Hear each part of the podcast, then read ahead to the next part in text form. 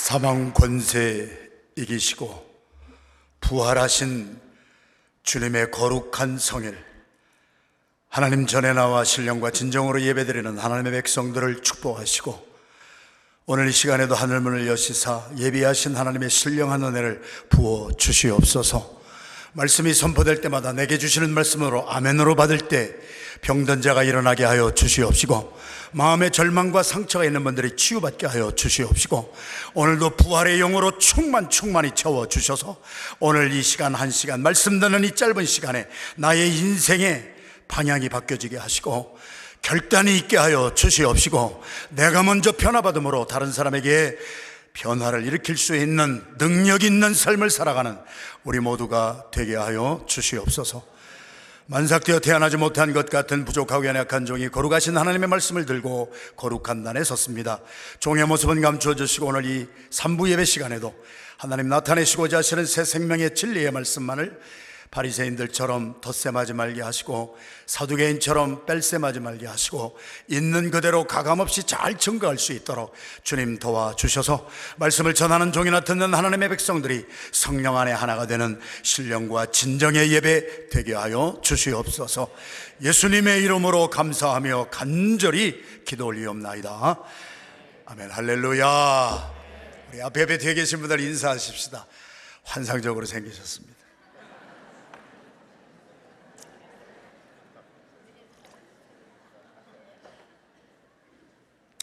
동영상을 얼마 전에 봤는데요. 86세 되신 할아버지 한 분이 손잡벌 되는 우리 경찰관 앞에서 눈물을 뚝뚝 흘리면서 취조를 받고 계시는 동영상을 어느 분이 저에게 보내주셨어요. 기품이 있게 생기셨더라고요. 반백의 어른이신데 86세신데 아주 기품 있게 연세를 잡수셨어요. 그런데 그 앞에서 취조하는 경찰관은 손잡벌 되는 경찰관인데 경찰관이 질문을 합니다. 할아버지 왜 그러셨어요? 할아버지 잘 사시는 분인데 아들하고 며느리하고 손자 손녀하고 다복하게 사시는 분인데 어떻게 하다 그러셨어요? 경찰관이 질문을 하니까 할아버지가 눈물을 뚝뚝 흘리면서 말씀을 하세요. 내가 20대 때에 시장에서 가게를 내고 사업을 시작했는데 열심히 일을 하다가 시장에 장 보러 오신 어떤 아주머니의 장바구니에 지갑이 들어있는데 지갑이 이렇게 열려 있더라는 거예요. 자기도 모르게 손이 갔다는 거예요. 그 돈을 취한 거예요. 할아버지가 눈물을 흘리면서 하시는 말씀이 내가 그때 잡혔어야 되는데 그때 안 잡히신 거예요. 그것이 버릇이 됐어요. 습관이 됐어요. 괜찮다가도 어느 곳에서도 돈만 보이면 돈이 없으신 분이 아닌데 자기도 모르게 손이 나가서 그렇게 돈을 취하기 시작하다가 86세 되신 그 어느 날 또 손이 나갔다가 잡히신 거예요. 인생을 살면서 우리 어른들께서 먼저 인생을 사시고 남겨놓으신 말씀이 틀린 것이 거의 없는 것 같아요. 세 살 버릇이 여든까지 갑니다. 오늘 선교 부흥 집회의 마지막 이 시간에 제가 여러분들하고 나누려고 하는 메시지의 주제는 습관입니다. 습관 하나가 어렸을 때 잘 길러져 가지고 그 좋은 습관이 평생 그분에게 유익을 주는 분들을 제가 많이 봤어요. 거꾸로 어렸을 때 습관 하나를 잘못 길렀어요. 그 잘못된 습관이 80까지 가는데 그 잘못된 습관이 항상 발목을 잡아요. 잘못된 습관 때문에 불화가 일어나요. 잘못된 습관 때문에 잘 나가는 것 같던 사람의 삶이 갑자기 제동이 걸리는 것을 많이 보았어요. 습관은 무섭습니다. 수년 전에 여러분들이 기억하실 것인데 베스트셀러가 되었던 스티븐 코비라고 하는 분이 지었던 책이 있어요. 다방면에 걸쳐서 성공한 사람들을 샘플로 모아가지고 이분들이 성공하신 이유가 어디에 있을까? IQ가 좋았을까? 무엇이 운동선수로 성공한 분, 사업으로 성공한 분, 뭐 예능, 체육, you name it. 아, 그런 다방면에 걸쳐서 성공한 사람들을 다 모아다가 DNA가 무엇인가 추출을 해보고 쓴 책이 스티븐 코비의 성공하는 사람들의 일곱 가지 습관입니다. 습관은 한 사람을 성공하게도 하고 한 사람을 실패하게도 하는 시작이 됩니다. 3년 전에 제가 살고 있는 미국에서 뉴욕 타임즈의 기자 중에 찰스 두히그라고 하는 기자가 있는데 찰스 두히그가 3년 전에 써서 미국에서 베스트셀러가 된 책 이름이 Power of Habit입니다. 습관의 능력이에요. 여러분의 습관은 무엇입니까? 무의식 속에서라도 내 손이 나가고 잠재의식의 영역에서 나를 드라이브해서 오늘 또 나를 몰고 가게 하는 여러분의 습관은 무엇입니까? 창세기부터 요한계시록까지 습관의 주제를 가지고 제가 말씀을 쭉 연구하면서 놀라운 사실을 발견합니다. 오늘 저와 여러분들이 봉독한 하나님의 말씀은 누가복음 22장의 말씀인데 예레미야서 22장과 짝된 말씀이 있어요. 신령한 것은 다 짝이 있어서 구약에 일어났던 말씀이 신약에서 완성이 되고 신약에 일어났던 일들을 구약이 조명해 주는 것을 봅니다. 우리 다 함께 한번 따라 하실까요? 구약은 신약의 모형이요. 신약은 구약의 완성입니다. 아, 제가 지어낸 말이 아니고 히브리서에 기록된 말씀 구약에 일어난 인물 사건 모든 것은 앞으로 오실 예수 그리스도의 모형이요 그림자다. Shadow and copy라고 히브리서에 기록이 되어 있어요. 오늘 누가복음 22장에 짝된 모형적인 말씀이 예레미야서 22장에 기록이 되어 있어요. 여러분들이 집에 가셔서 예레미야서 22장을 읽어보시면 우리 대한 조선이 멸망할 때의 고종, 순종, 영친왕 뭐 이렇게 한 나라가 멸망할 때 왕들이 쭉 있잖아요.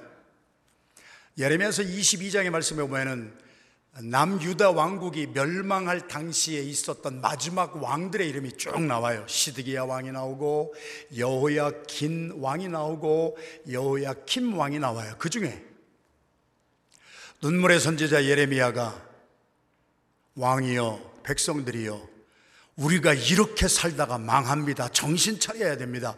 하고 멸망을 예고하면서 숱한 예언의 말씀을 선포했는데도 여호야김 왕이 말씀을 듣지 않아요.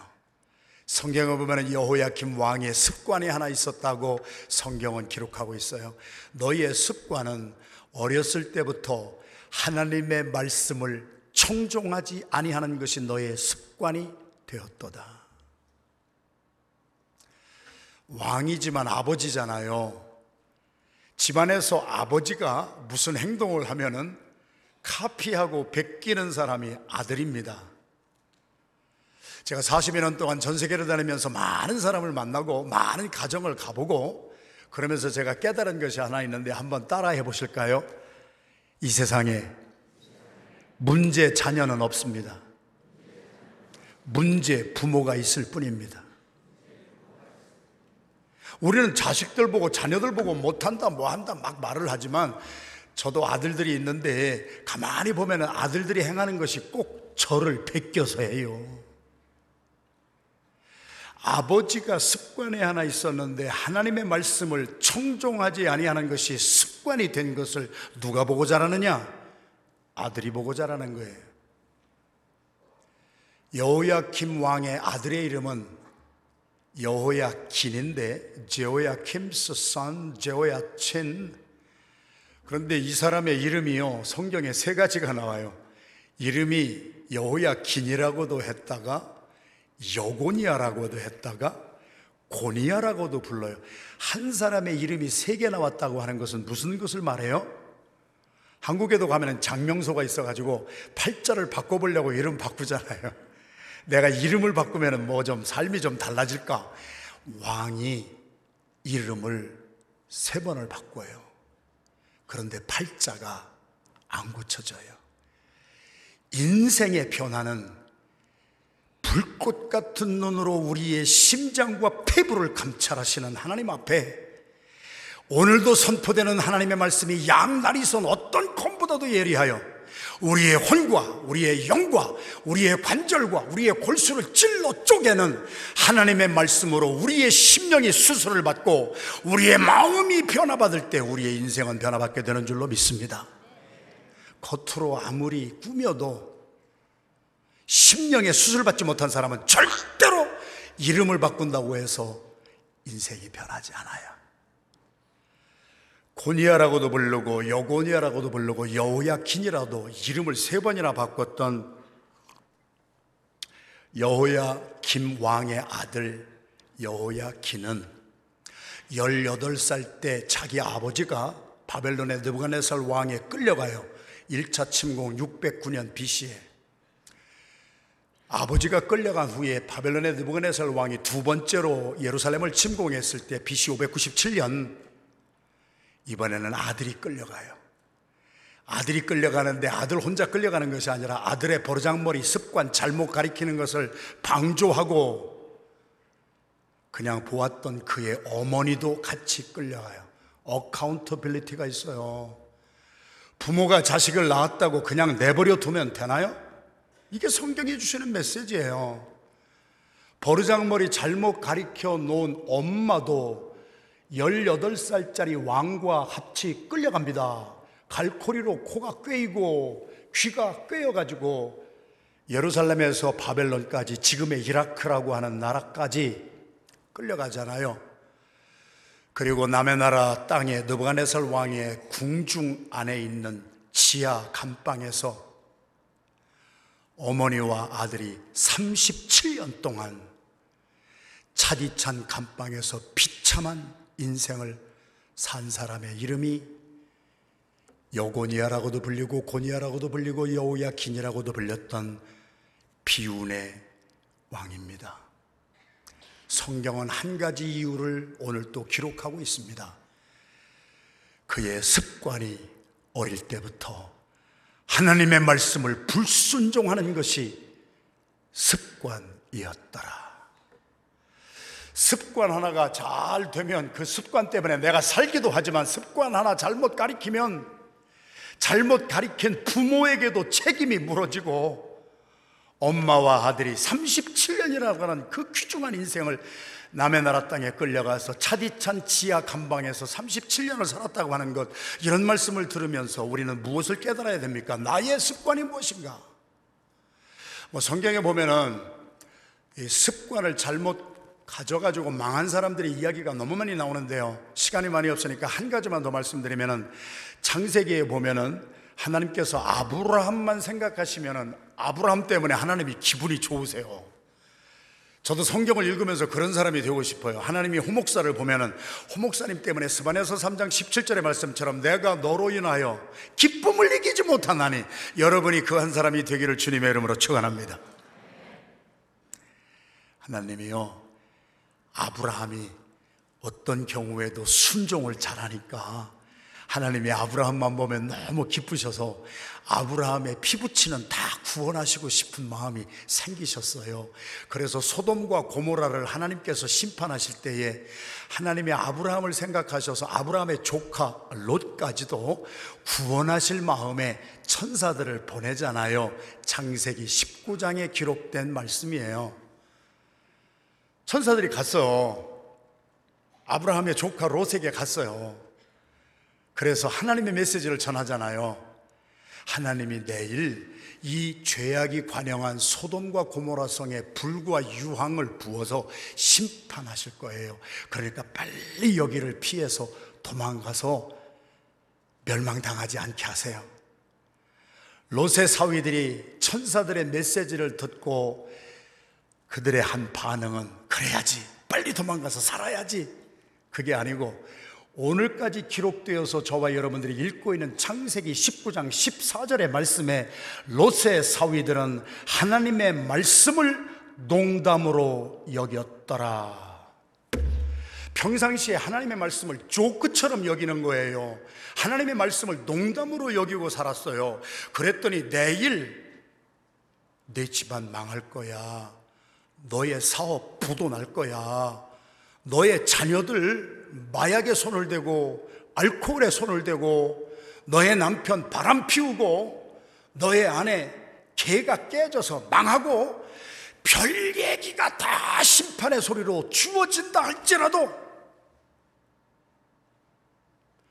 평상시에 순종하는 습관이 들어있지 아니한 사람은 머리로는 이해가 되는데 손과 발이 움직이지 않아요.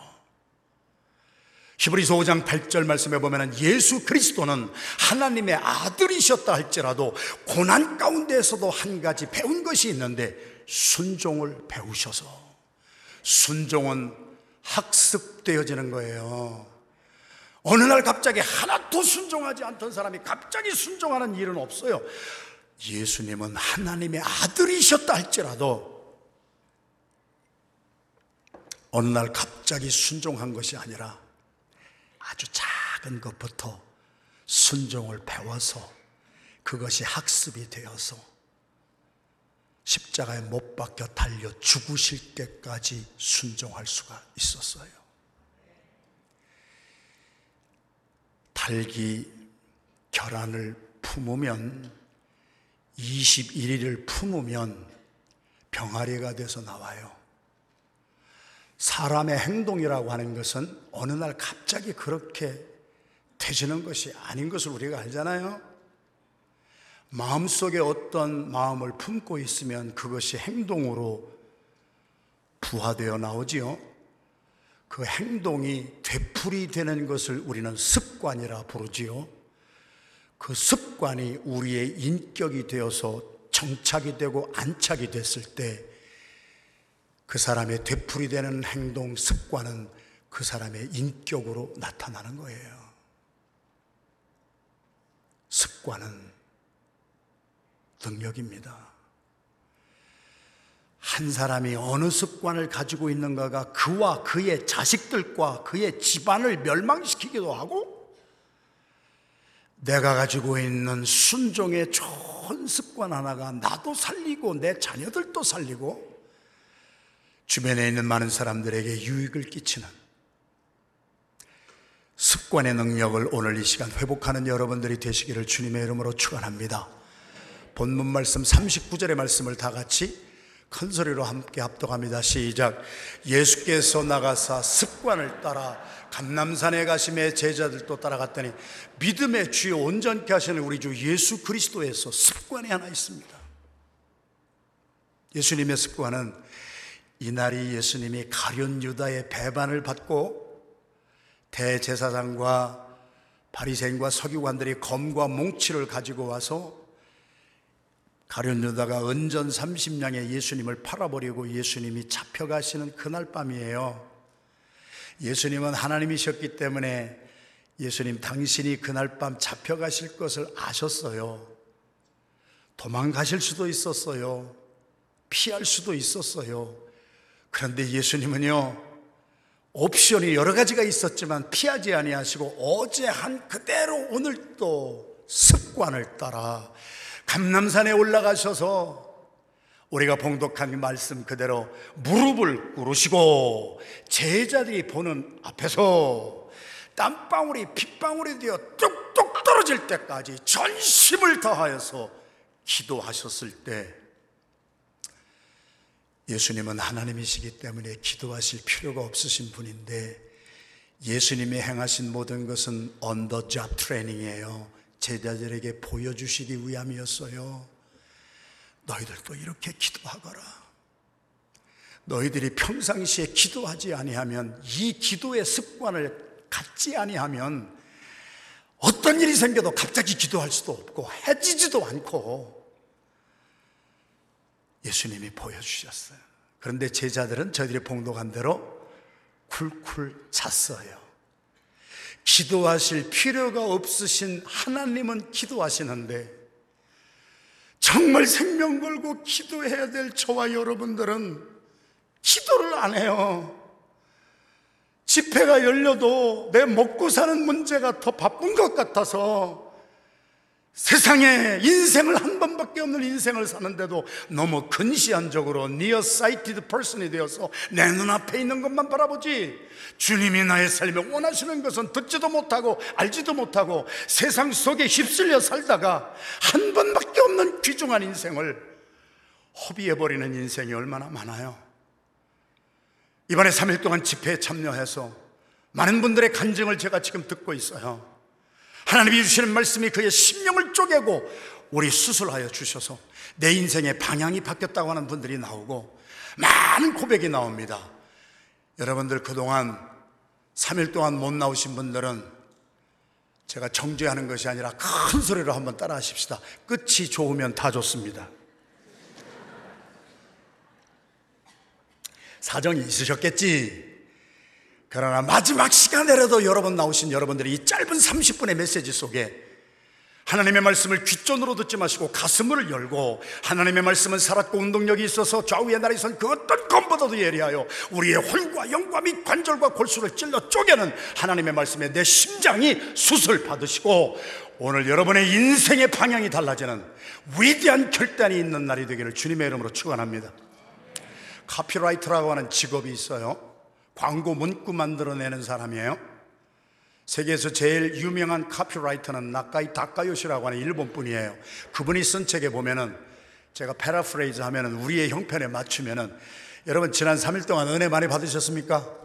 네. 그래서 은혜 많이 받아가지고 야 내가 은혜 받았으니까 이제 앞으로 잘 사- 잘해야 되겠다. 나 신앙생활 잘해야 되겠다. 그런 것을 뭐라고 그래요? 작심삼일이라고 그래요.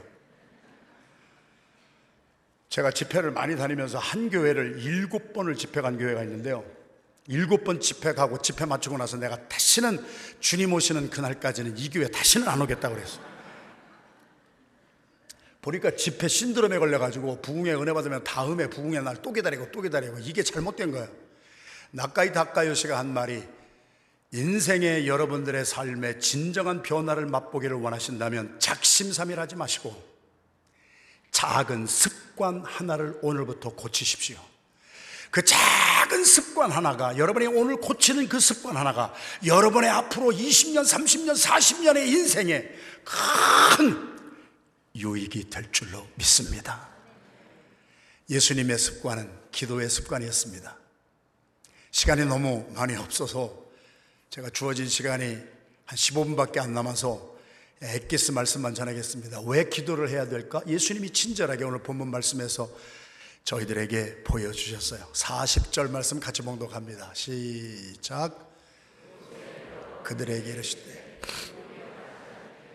46절 말씀도 같이 읽겠습니다. 시작 46절. 조금 시간이 걸리네. 46절 시작. 이르시되 여러분, 이 짧은 본문 몇 절의 말씀 속에 예수님이 얼마나 중요하면 두 번이나 되풀이 하셨어요. 왜 기도해야 되느냐? 시험에 들지 않게, 유혹에 빠지기 전에. 제가 섬기는 교회에서도 새벽 기도회 제가 설교를 40분에서 1시간씩 하거든요. 새벽 기도 설교도. 그런데 지난 23년 동안 저희 교회 역사 가운데 한 새벽 기도에 안 나오시던 김 집사님이 지지난주에 나오셨더라고. 저는 압니다. 신방 가지 않아도 압니다. 저 집에 뭔 사건 터졌구나.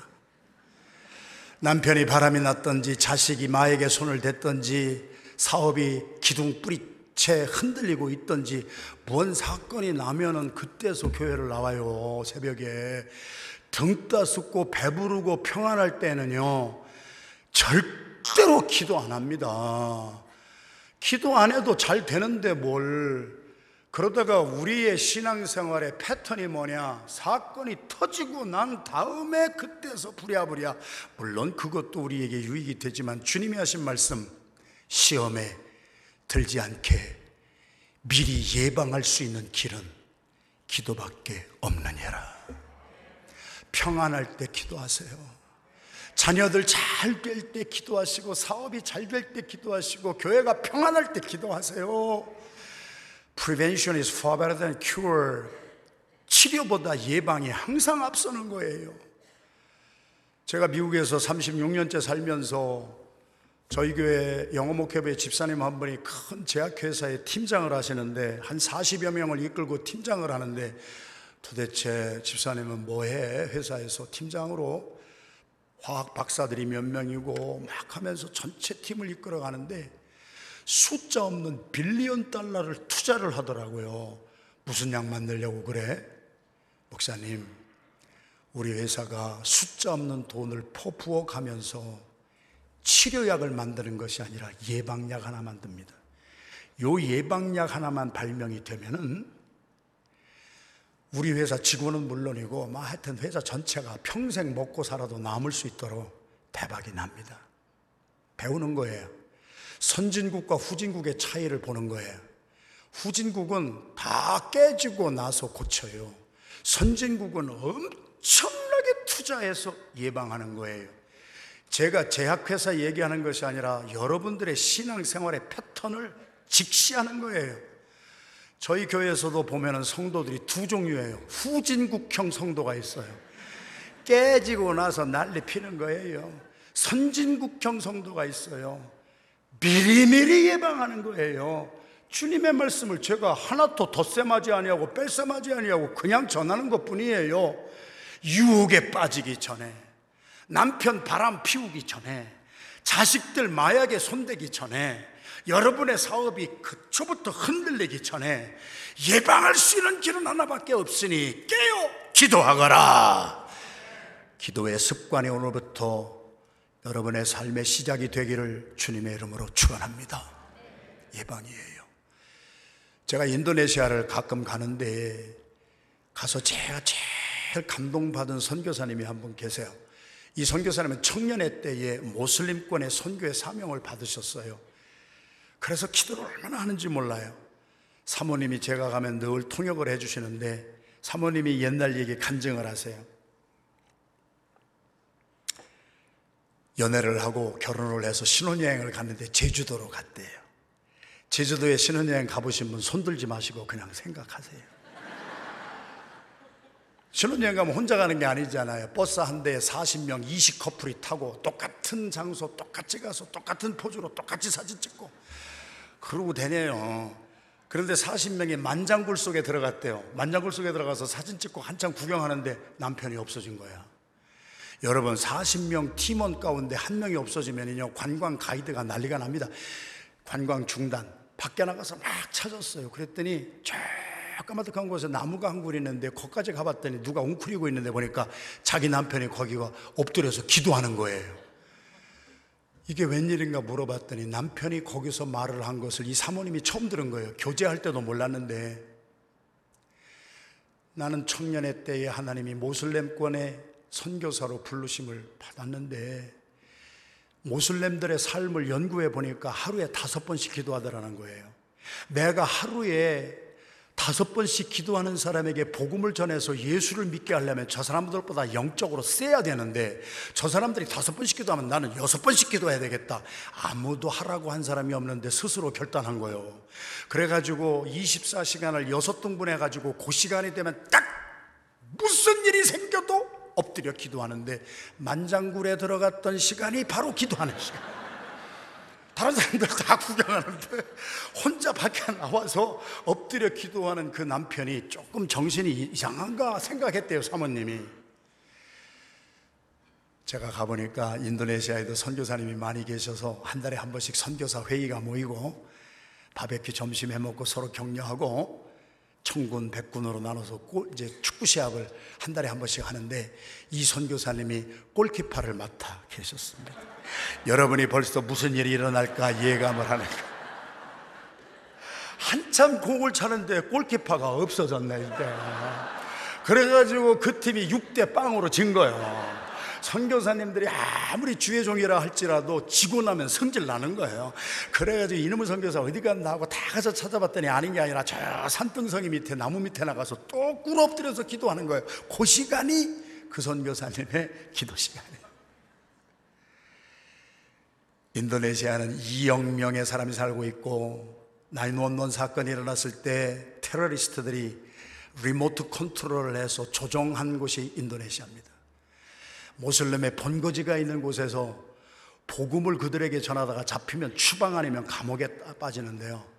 하루에 여섯 번씩 무릎을 꿇고 내가 미리미리 예방하리라 이들에게 치지 아니하고 내가 더 강하리라 하셨던 이 선교사님 교회에 가봤더니 한 사람의 모슬림 전도하기가 생명 내놓아야 되는데 600명의 모슬렘들이 기독교인으로 개종해서 600명이 모여서 주님을 찬양하는 소름이 쫙쫙 끼치는 현장을 제가 보았습니다. 사랑하시는 성도 여러분, 선교가 프로그램인 줄 아십니까? 선교가 이벤트인 줄 아십니까? 우리 큰빛교회가 선교하는 교회니까 그냥 나도 그냥 가야 되는 줄로 아십니까?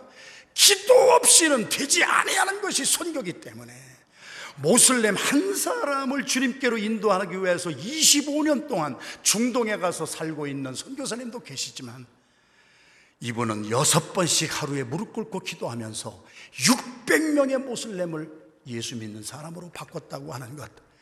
여러분의 삶에 오늘부터 무릎 꿇는 기도를 통하여 여러분의 가정에, 여러분의 사업에, 여러분의 자녀들 위해 악한 원수 마귀를 깨뜨려 버리고 승리하는 예방의 역사가 일어나게 되기를 주님의 이름으로 축원합니다. 42절 말씀 같이 봉독합니다. 42절 42절 시작 이르시되 아버지여 만일 아버지의 뜻이여든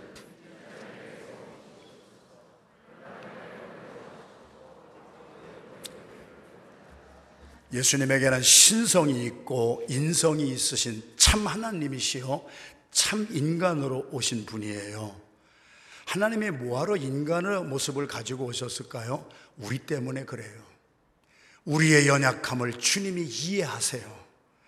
우리의 약점을 주님이 이해하세요. 왜요? 인간으로 오셨기 때문에.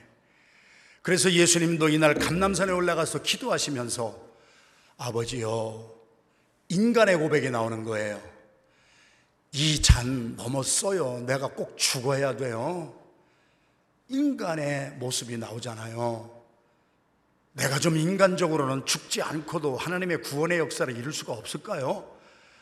인간적인 생각이 나오잖아요. 여러분이 신앙생활 하면서 인간적인 생각이 나올 때가 얼마나 많아요. 내가 꼭 선교 가야 돼요. 내가 꼭 시간 할애해야 돼요. 내가 꼭 이 돈을 귀중하게 벌었는데 이거 써야 돼요. 인간적인 생각이 나올 때가 얼마나 많으냐고요. 예수님이 그것 때문에 땀방울이 빗방울이도 떨어질 때 무릎을 꿇으시고 기도하시면서 응답받은 것은 내 뜻대로 마시고 아버지의 뜻이 이루어지기를 원하나이다. 왜 기도를 해야 됩니까? 하나님의 뜻이 무엇인지 분별하고 깨닫기 원하면 기도해야 돼요. 기도하지 아니하면 내 정욕대로 결정해요. 기도하지 아니하면 내 본능대로 결정하게 돼요. 기도하지 아니하면 내 계산대로 결정하는 것이 우리들의 삶이에요. 미국에 살면서 제가 정기적으로 다니는 곳 중에 정신병원하고 감옥이 있어요.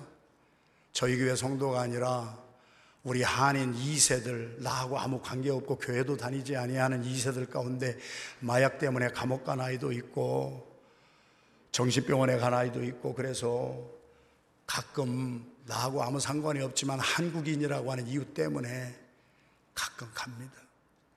거기서 배우는 것이 많아요. 한 정신병원에 가서 제가 기가 막힌 것을 하나 봤어요.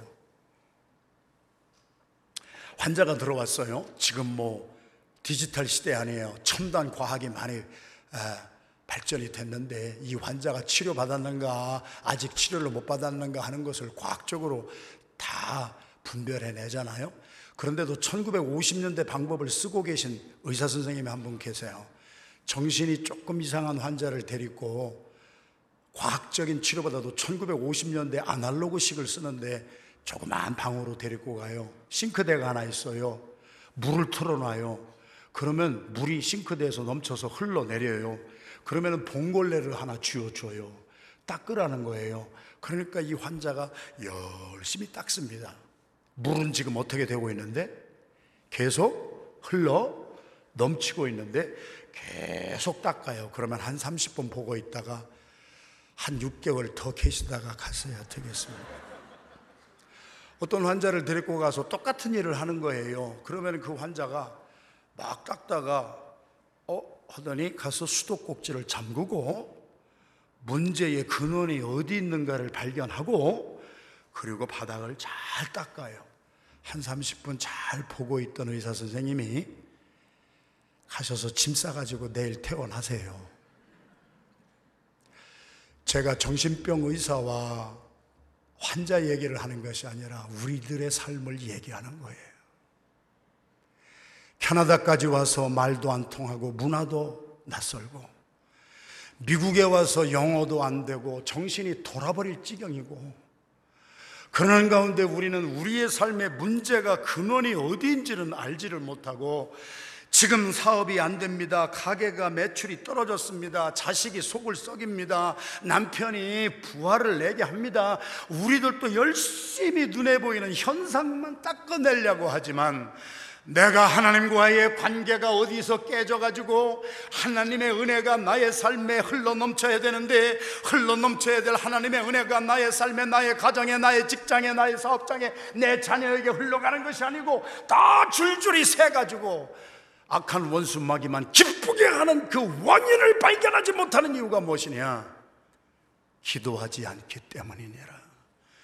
기도하면은 내 문제가 어디에 있는 것을 하나님이 보여주시고 이 문제 가지고 닦을 것이 아니라 수도꼭지부터 잠궈야 되겠구나. 하나님과의 깨어진 관계부터 내가 다시 회복해야 되겠구나. 하나님과의 관계가 깨지니까 하나님이 예비하시고 부어주시는 그 엄청난 축복이 내게 오지 아니하고 다 흘러가는 거 아니에요. 어제 저녁에 간증했잖아요. 제가 16살 때 교회를 나가지 않기 시작하고 목사가 되기 싫어가지고 순교자의 집안에서 태어난 장남이 8년 동안 교회를 안 나가고 낚시터만 다녔어요. 근데 그 방황의 시절에도 배운 것이 많아요. 가서 낚시를 하는데요. 저는 피레미를 잡으면 다 놔주고 큰 거 한 마리 가져가는데 옆에 있는 사람을 보니까 이따만한 것을 잡았는데 다 내버려 주는 거예요. 그리고 피레미만 가지고 가. 그래서 내가 물어봤어요. 아유, 그거 가지고 가서 먹을 것이 있어요? 큰 거 하나 가지고 가는 것이 여러 잔챙이 백 마리 가는 것보다 낫겠네.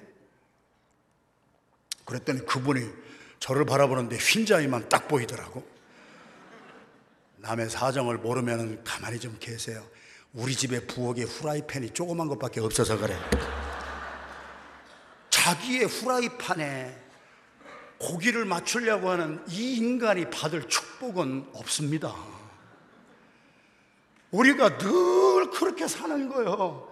하나님이 원하시는 그 뜻대로 살, 살면은 하나님의 은혜와 축복이 나의 삶에 넘칠 텐데 내가 가지고 있는 믿음의 그릇이 밴댕이 속만큼 작아서 나에게 하나님을 맞추려고 하니까 됩니까? 기도하는 사람은 하나님을 나에게 맞추는 것이 아니라 하나님 잘못했어요. 하나님 용서하세요. 내가 눈앞에 보이는 것 작은 것 찾다가 하나님이 주시는 큰 것 놓쳤어요.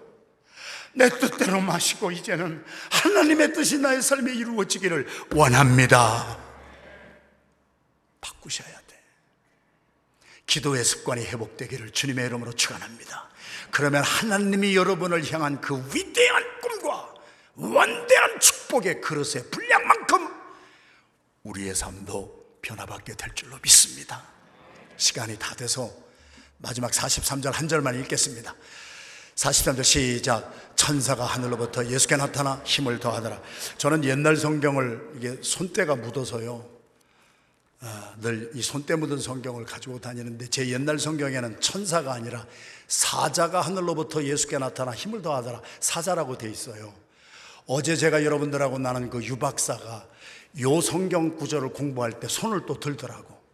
유박사가 누군지 모르시는 분은 어제 안 나왔기 때문에 집회는 한 번 빠지면 3대가 후회한다니까 저지가. 그 유박사가 손을 들더니 저한테 목사님 감남산에는 사자가 그렇게 많았나요? 그래서 그 사자가 아니라 이 사자요. 기도하는 사람은 외롭지 않습니다. 저희 교회 집사님 딸이 코넬 대학교에 들어갔습니다. 하버드 가는 아이들 있고 뭐 존스 홉킨스 MIT 가는 아이들도 많은데 코넬 대학에 들어갔어요.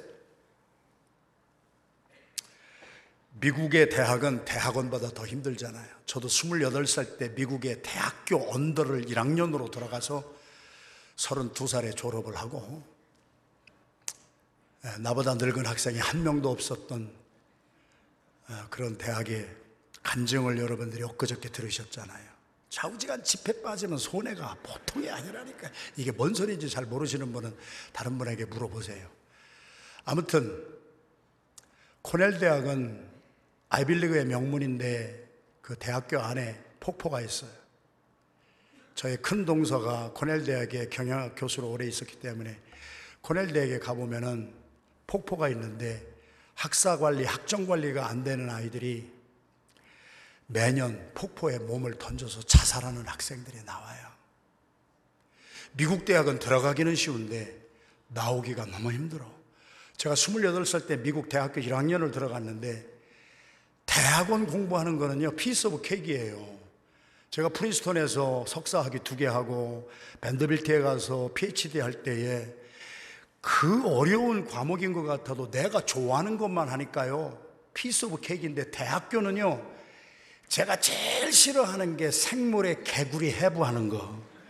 개구리 해부를 12번은 해야 되는데 나는 그 시간마다 죽고 싶었던 말이에요. 대학교가 어려워. 우리 코넬 대학에 들어간 우리 집사님의 딸 스텔라가 A 학점 아니면 B만 받고 4년을 우등학생이 됐어요. 저는 대학교를 자주 가니까 학교에 가면 학생들 걸어가는 모습만 봐도 학점을 나는 딱딱 매기는 사람이에요. 비실비실 걸어다니는 애들은 대개 보면 BC, BC 받는 애들이에요. 시선을 15도 각도에 딱 고정하고 똑바르게 걷는 아이들은 아주 A가 그냥 짝짝짝짝 나와요. 우리 집사님의 딸이 스텔라가 A, B만 받았어요. 우등학생이었어요. 그런데 4학년 졸업시험을 보고 한 일주일 뒤에 전화가 왔어요. 울면서 전화가 왔어요. 나 졸업 못한대요. 내가 공부 열심히 해서 시험 답안지 잘 냈는데 조 교수가 내 시험 답안지를 가지고 갔는데 나중에 점수를 매기고 교수한테 보고하는데 내 시험 답안지가 없다는 거예요. 일주일 동안 코넬 대학교가 다 뒤집어질 정도로 다 찾았는데 안 나온다는 거예요. 교수가 보고를 받고 답안지 없으면 할 수 없지. F학점 맞고 이번에 졸업 못하고 재수강 신청해서 다시 6개월 다시 공부하고 시험 다시 치러서 졸업해야 된다고 하는 통보를 받은 거예요. 울고 불고 난리가 났어요. 집사님, 아내 권사님이 저희 아, 아, 아내한테 전화가 왔어요. 저한테 얘기를 했어요. 스텔라하고 얘기를 했어요.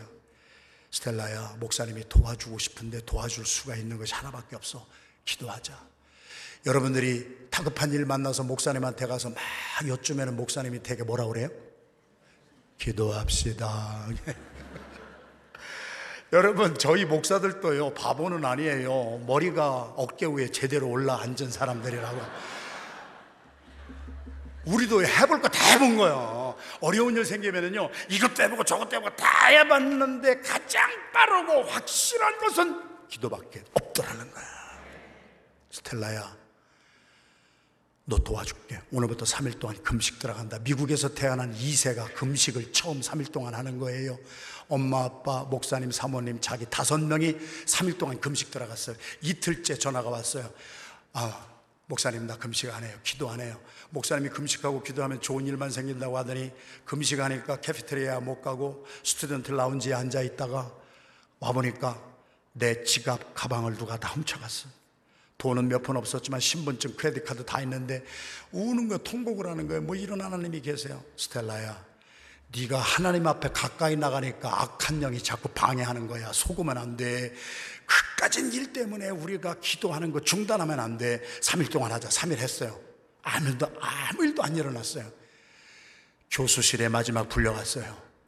교수도 4년 동안 성적을 다 보니까 너무 기가 막힌 거예요. 공부를 안 하는 학생이 아니라 최선을 다해서 하는 학생인데 답안지가 없으니까 어떻게 구제할 길이 없는 거예요. 그래서 스텔라에게 너 혹시 답안지 내는 거 본 증인이 있으면은 조금 어떻게 해보자. 스텔라가 간증을 하는 거예요. 힘이 빠지고 3일 동안 금식하고 2세가 미국에서 태어나가지고 기도는 했지만 금식은 처음 해본 거예요. 그래가지고 힘은 빠지는데 뭐 복잡하니까 아유 교수님 나 그냥 6개월 후에 졸업할게요. 3일 동안 금식했는데도 아무 일이 안 일어난 거예요. 너무 귀찮은 거예요. 짜증나는 거예요. 교수님 마음대로 하세요. 그리고 교수실을 나오는데 또 넙을 잡고 나오려고 하는데 스텔라가 간증합니다. 그때 자기의 심령에 자기가 한 번도 체험해 보지 못한 평안함이 강물 흐르듯이 막 솟기 시작하는데 갑자기 웃음이 나오면서 힘이 나오면서 천사가 하늘로부터 기도하는 사람의 힘을 돕더라. 성령님이 그 순간에 스텔라 위에 임했어요. 너무너무 마음이 강하고 담대한 마음이 생기더래요. 그래서 교수실을 나가기 전에 교수님한테 다시 가서 교수님, I forgot one person. 내가 나 시험 답안지 내는 거 본 사람이 하나 있는데 내가 잊었어요. 그랬더니 교수도 너무 반가워서 그래. 누가 누가 증인이야? Jesus Christ saw it. 예수 그리스도께서는 보셨습니다. 내가 사람의 증인은 될 수가 없지만 나의 증인은 예수 그리스도십니다. 할렐루야. 그리고 나서 스텔라가 너무 기쁨이 넘치고 강하고 담대한 마음이 생겨서 교수실 문을 꽝 닫고 나오는데 뒤에서 교수가 막 책 집어 던지는 소리가 나오고 조교들을 혼내고 막 이런 거 막 집어 던지고 한참 있다가 우리 스텔라가 교수실에 다시 불려갔습니다. 코넬 대학교에서 일어난 실화입니다. 교수가 우리 스텔라를 향해서 나는 하나님을 안 믿는 사람이야. 예수 그리스도 I don't care. 나는 예수 안 믿는 사람이야. 교회 한 번도 나가본 적이 없어. 불신자예요. 교수가 이렇게 우리 스텔라에게 말했습니다. 내가 코넬 대학에서 이렇게 오랫동안 젊은이들을 가리키는 가운데 너처럼 네가 믿고 있는 신에 대하여서 확신을 가지고 그렇게 당당하게 이야기하는 Jesus Christ is my witness. 예수님은 나의 증인이시고 예수님은 내가 타반지 내는 것을 보셨습니다라고 말하는 사람을 내가 보지를 못했다. 네가 그 말을 할 때 내 마음에 감동이 있고 울림이 있는데 너는 진실한 아이구나. 너는 진짜 예수님을 믿는 사람이구나. 나는 너의 그 모든 말을 진심으로 들어줘야 되겠구나. 내가 결정했던 거 다 찢어버리고 내가 A학점은 줄 수 없지만 B학점을 줄 터이니까 학칙을 무시하고 그래도 교수의 직권으로 이번 학기에 졸업하거라. 주님께 영광 올려드립니다. 할렐루야. 할렐루야.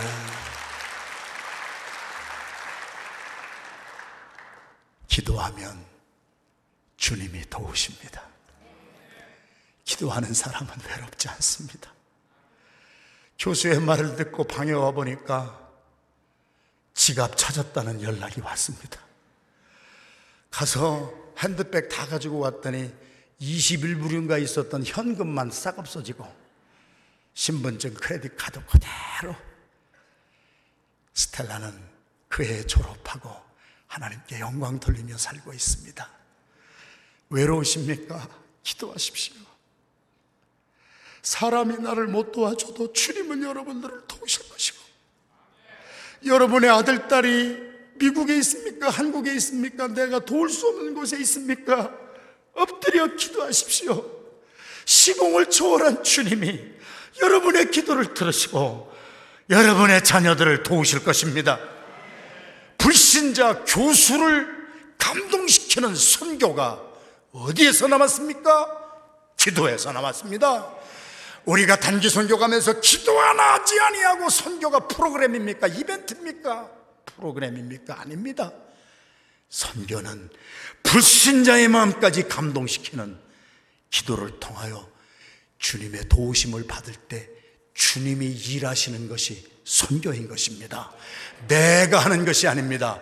나를 통하여 주님이 일하실 수 있도록 무릎 꿇고 기도하시는 가운데 주님의 도움을 얻고 능력을 입고 힘들고 험난한 디아스포라의 삶에 승리하시는 여러분 모두가 되시기를 주님의 이름으로 축원합니다.